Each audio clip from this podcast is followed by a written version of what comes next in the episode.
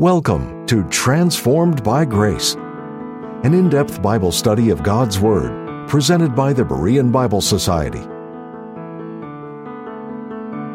Join us each time on this station as Pastor Kevin brings the transforming message of God's grace revealed through the Holy Scriptures.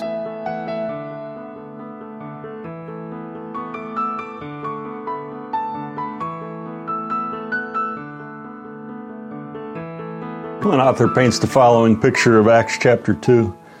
It was a hot morning late in the month of May when the day of Pentecost came that year.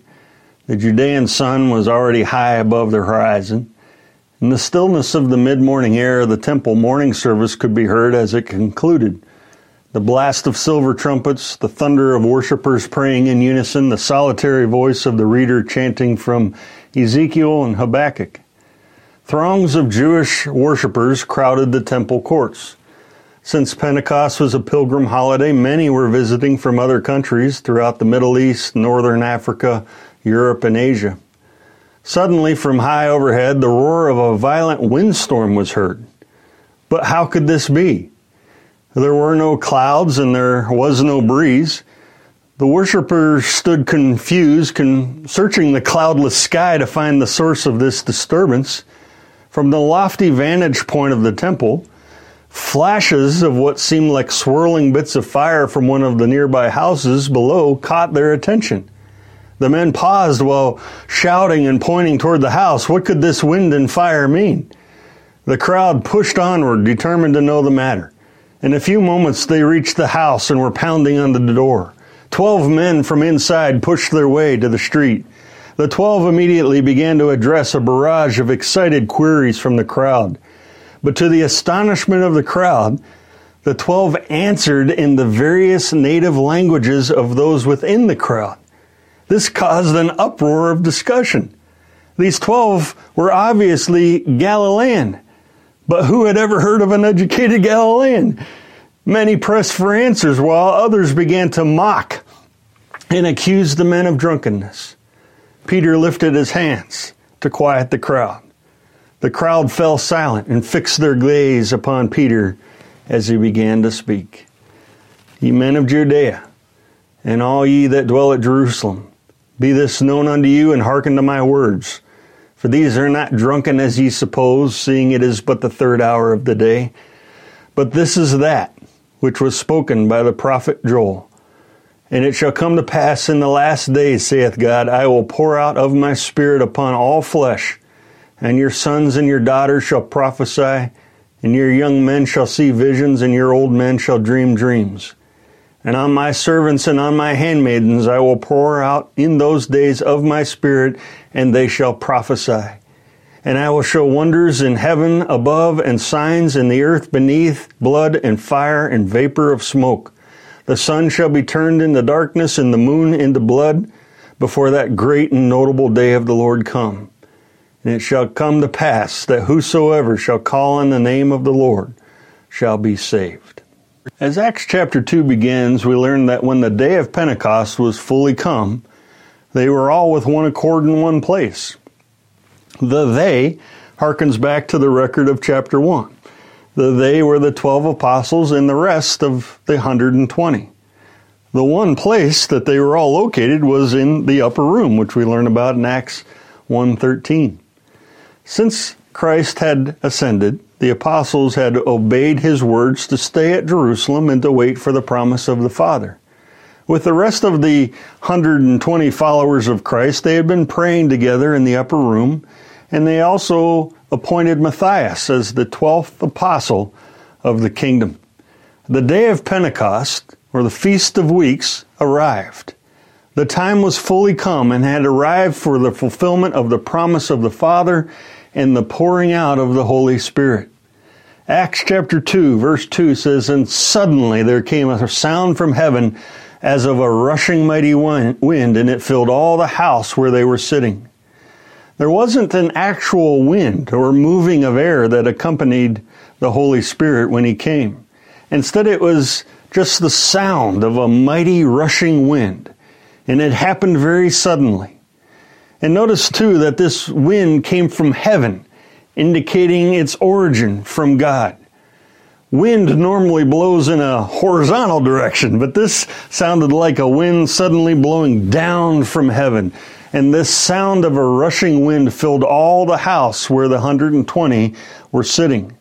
This sound was not a gentle breeze, but a rushing mighty wind, indicating the power with which the Spirit was going to work among Israel. Along with this sound, there appeared unto them cloven tongues like as of fire, and it sat upon each of them. After the auditory manifestation of the Spirit's, arri- uh, Spirit's arrival came a visual manifestation. The word cloven means to be divided or to distribute.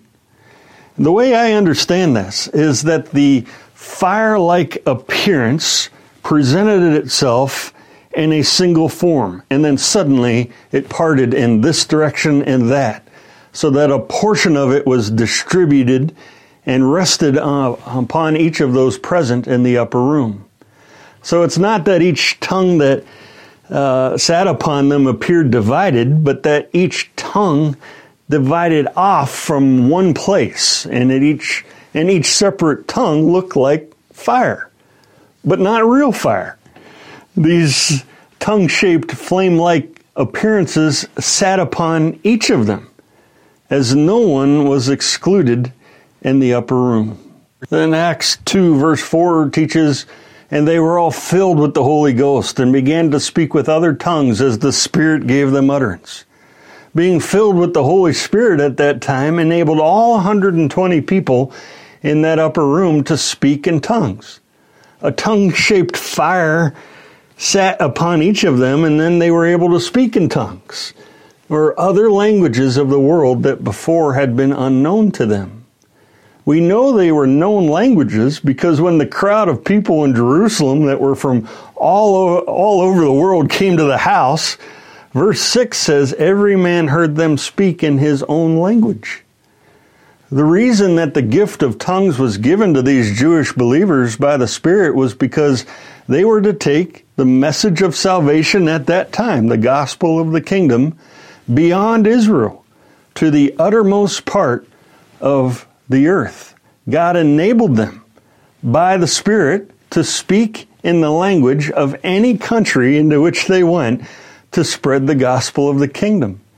They did not have to pray for the Holy Spirit to come. They did not have to pray for the ability to speak in other languages, nor did they gradually learn how to speak in tongues or be fluent in another language. Tongues was an instantaneous gift performed in the power of the Holy Spirit. Christ had told his apostles that they would receive power after the Holy Ghost has come upon you. And the gift of tongues was a manifestation of the Spirit's power at that time. As these Jewish believers were filled with the Holy Spirit, the Spirit controlled them. And His power was revealed through them by performing miraculous signs, wonders, and healings and speaking in tongues. All of this enabled Israel to, to fulfill her great commission to be witnesses of the risen Messiah. After word spread in Jerusalem and a great crowd of people heard about the 120 speaking with other tongues, they came together to the house. These people who were from all over the world marveled how the apostles were speaking to them in their own native tongue. In verses 9 through 11, the Jews at Pentecost from 15 different countries heard the apostles and the rest of the 120 speaking in the languages of their home countries from all of these places. They were amazed and they were in doubt as to its meaning, but others mocked and accused them of being drunk. All of the apostles stood up and were prepared to answer the accusation about the group being drunk, but Peter served as the spokesman for the rest. And this was because he was our Lord's chosen leader of the apostles and the kingdom saints. Christ had told him, Here, Peter, who previously in his weakness had denied the Lord three times with oaths and curses, having now been filled with the Spirit, he becomes lion like. He becomes a force for God, and he boldly speaks in the power and wisdom of the Holy Spirit. Peter's sermon on the day of Pentecost began by him addressing the crowd, Ye men of Judea, and all ye that dwell at Jerusalem. Later, in verse 22. He says, Ye men of Israel. In verse 36, therefore let all the house of Israel know.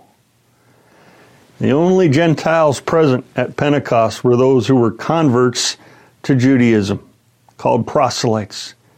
And they were proselytes to Judaism, not proselytes to Christianity. Peter's sermon is addressed to the men of Judea, the men of Israel. It is not addressed to Jews and Gentiles in the body of Christ.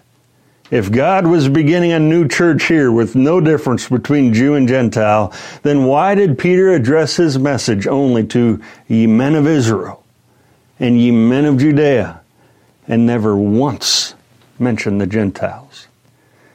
Peter reassured the crowd that the unusual event of hearing them speak in their languages was not the result of them being full of new wine. After all, I told them it's only 9 a.m. in the morning. The true explanation was that the Spirit of God had been poured out. Being filled with the Holy Spirit and having been instructed by the risen Savior for 40 days of the things pertaining to the kingdom of God, Peter knew exactly what was happening and how and how he and his fellow believers could speak in these foreign languages miraculously. And he boldly asserts in verses 16 and 17, but this is that which was spoken by the prophet Joel. And it shall come to pass in the last days, saith God, I will pour out of my spirit upon all flesh. In other words, what everyone was seeing was a specific fulfillment of prophecy from Joel about Israel's last days prior to the establishment of the millennial kingdom. According to Joel's prophecy, the signs of Pentecost were to be followed by signs both in heaven and on earth, and the pouring out of the Spirit was to be followed by the pouring out of the wrath of God on this world. But the predicted wrath being poured out upon the world in the tribulation period has not yet come. Instead, it was interrupted and delayed. When Israel stood by what they had done in crucifying their Messiah and would not repent or accept Jesus as their Messiah nationally, God temporarily set Israel aside in unbelief and in grace saved Saul and ushered in the dispensation of grace. But notice that in Peter's message on the day of Pentecost, he proclaimed that Israel's last days had arrived.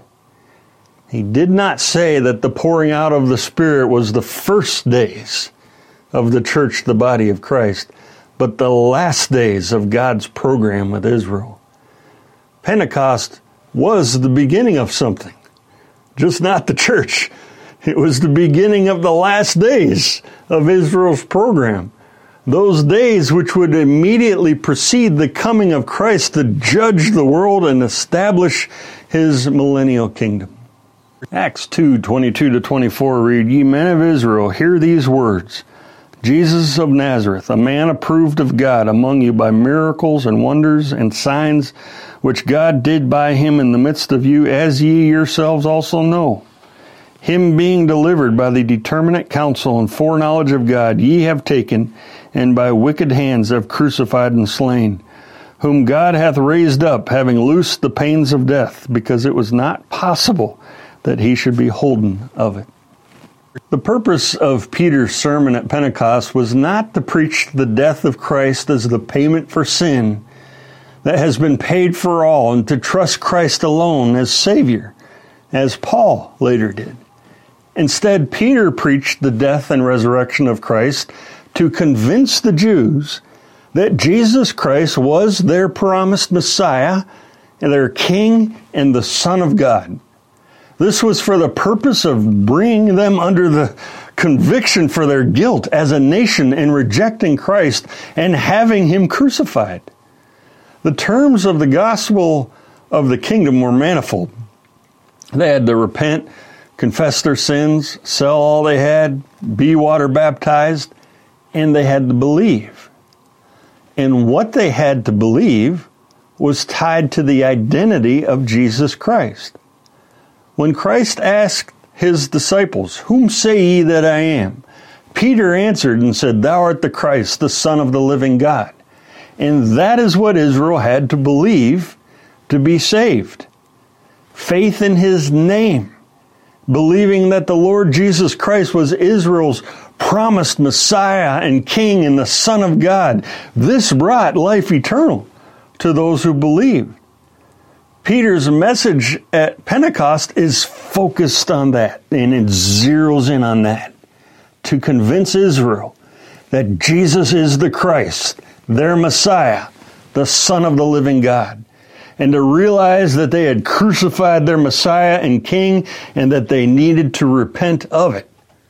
Thus, as you go through the message, such as in verses 22 to 24, you see Peter pointing out that the miracles, the wonders, and the signs that Christ did for the purpose of showing that he's their, Messiah. He reminds Israel that they were done in the midst of you, as ye yourselves also know. So many in Israel saw it with their own eyes. They saw his powerful miracles and wonders. They saw his healings. They saw him cast out demons. They saw him raise the dead. And all of this showed Israel and left her without excuse that Jesus of Nazareth is her Messiah, that he is the Son of God. And by the Spirit, Peter fearlessly points his finger straight at the house of Israel present that day, piercing their consciences, accusing them that even knowing what he had done in their midst, they still took and by wicked hands have crucified and slain their Messiah. Peter confronts his hearers with the truth then that the one whom they had crucified and slain had risen from the dead that whom that he whom they had stooped so low in their wickedness to rid themselves of had come back and had come forth with power from the grave.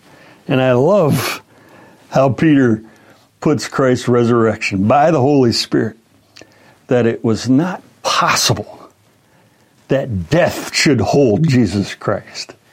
He could not remain captive in the grave. He is God Almighty, the author of life, the resurrection, and the life. Christ could not be overcome by death. On the contrary, he came to this world to meet death and meet it face to face, to grapple with it, overcome it, and crush it. Death has been swallowed up in victory, the Apostle Paul says. And in light of Christ's resurrection, Paul taunts death in 1 Corinthians 15, and I love the taunt. Oh, death, where is your sting? Oh, grave, where is your victory? It has no sting, it has no victory. Death could not hold Christ. The resurrection, as Peter is presenting it here, proves beyond any doubt that Jesus Christ is Israel's Messiah and the Son of God. Acts 2 32 to 33 reads, This Jesus hath God raised up, whereof we all are witnesses. Therefore, being by the right hand of God exalted, and having received of the Father the promise of the Holy Ghost, he hath shed forth this, which ye now see and hear. In verses 25 through 35, Peter appealed to the scriptures and the prophecies given by David concerning Israel's Messiah that were fulfilled in Jesus Christ. Quoting first from Psalm 16:10, "Thou wilt not leave my soul in hell or Hades, neither wilt thou suffer thine holy one to see corruption." Peter reasoned that since David was dead and buried and his tomb was with them until that day, David's body obviously did suffer corruption. And since David knew that God had sworn with an oath to him that of his seed he would raise up the Messiah to sit on his throne, David could not have been speaking of himself, but prophetically of the resurrection of Jesus Christ.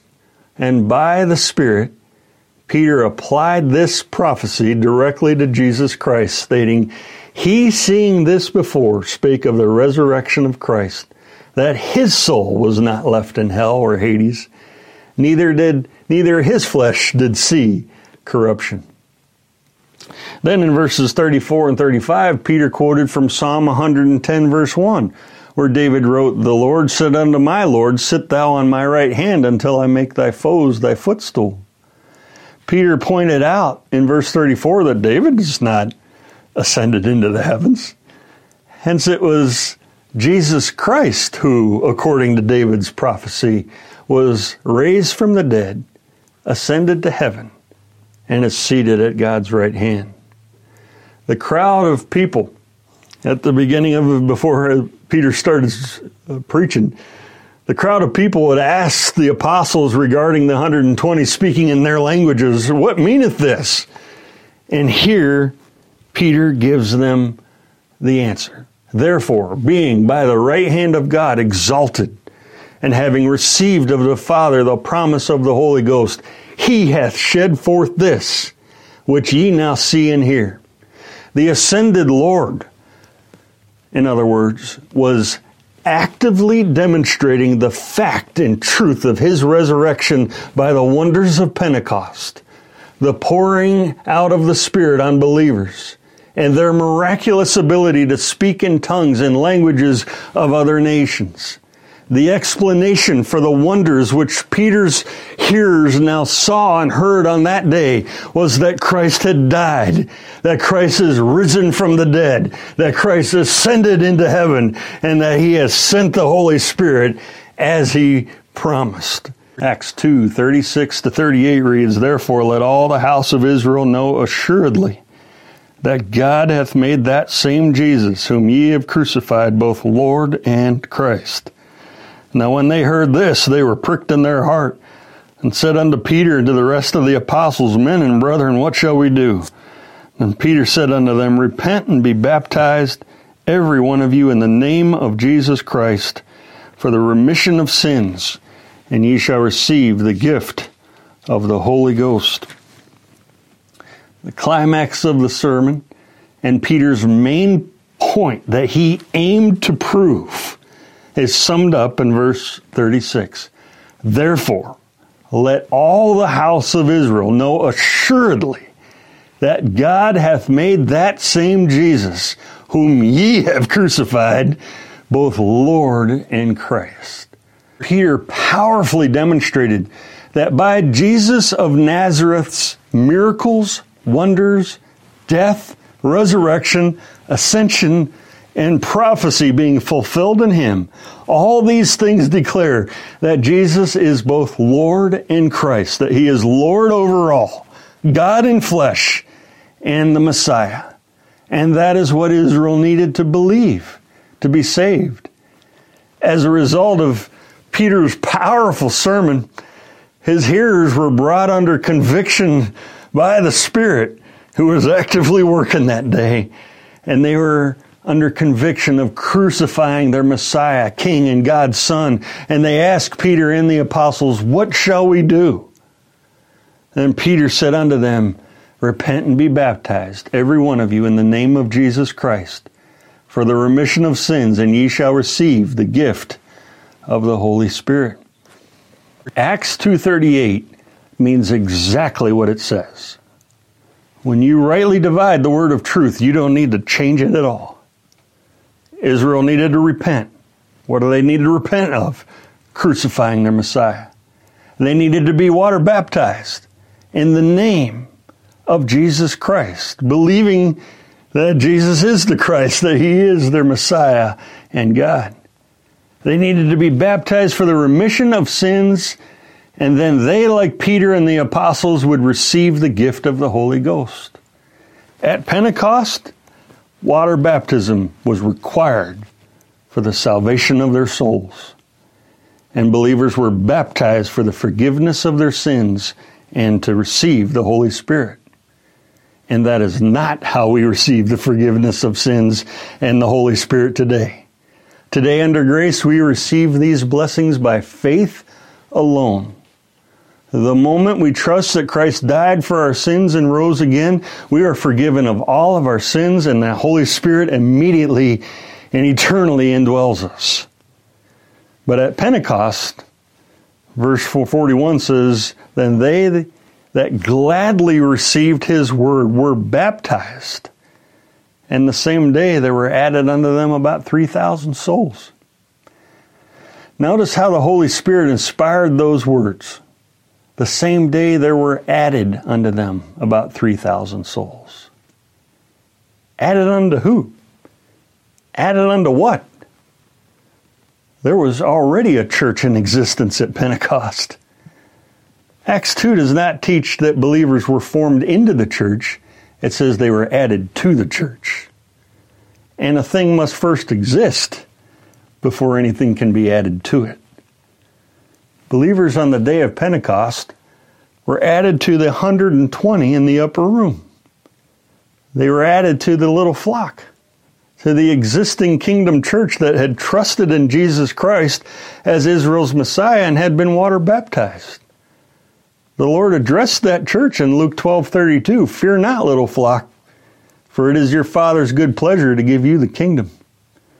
At Pentecost, there were added about 3,000 souls to the kingdom church. And the Lord added to the church daily such as should be saved, verse 47 says. So, what happened in Acts 2? At Pentecost, the believing remnant of the little flock, the true Israel, was added unto by 3,000 members when they believed Jesus as both Lord and Christ, and they repented of crucifying their Messiah, and they were water baptized. What didn't happen in Acts 2 is that the church, the body of Christ, was formed and began. The body of Christ began later with the salvation of Saul of Tarsus, the chief of sinners, on the road to Damascus. Thank you again for tuning in to Transformed by Grace. We appreciate your prayer support and the financial gifts. The purpose and mission of the Berean Bible Society is to help you understand the whole counsel of the Word of God. For more information, visit our website at www.bereanbiblesociety.org or give us a call at 262 255 4750. Or if you prefer, write us at the Berean Bible Society, P.O. Box 756, Germantown, Wisconsin 53022. Now, until next time, may you be transformed by God's grace.